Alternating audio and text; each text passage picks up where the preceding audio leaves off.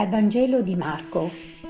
In quel tempo, di sabato Gesù passava tra i campi di grano e i suoi discepoli, mentre camminavano, si misero a cogliere le spighe. I farisei gli dicevano, Guarda, perché fanno in giorno di sabato quello che non è lecito? Ed egli rispose loro, Non avete mai letto quello che fece Davide quando si trovò nel bisogno e lui e i suoi compagni ebbero fame?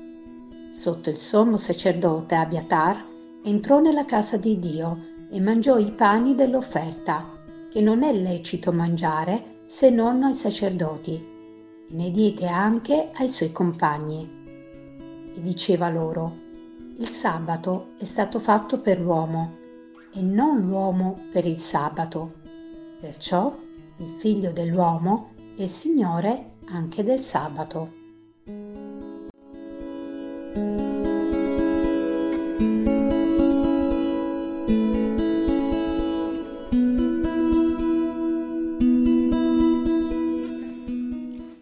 La questione è seria, molto più seria di quel che sembra a una prima lettura. Infatti, una lettura superficiale potrebbe condurci a pensare che i discepoli avrebbero meritato un richiamo da parte di Gesù. In effetti non sono stati molto corretti e la loro scelta è discutibile. Potevano forse pensarci un istante e fare altre scelte. Eppure, da un episodio così marginale, Gesù trae un insegnamento decisivo. Infatti, egli non giustifica in alcun modo i suoi discepoli. Sarebbe stato così se si fosse fermato al ricordo di quanto fece Davide, per mostrare che quanto i discepoli avevano fatto non solo non era così grave, ma aveva addirittura precedenti illustri nella scrittura. Egli invece aggiunge un passaggio fondamentale.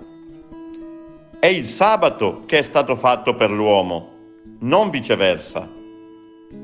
Viviamo un tempo di novità nella Chiesa, suscitate dallo Spirito di cui Papa Francesco si fa continuamente strumento. A questo, lo sappiamo bene, corrisponde purtroppo un facile e pericoloso moralismo. Ecco il punto.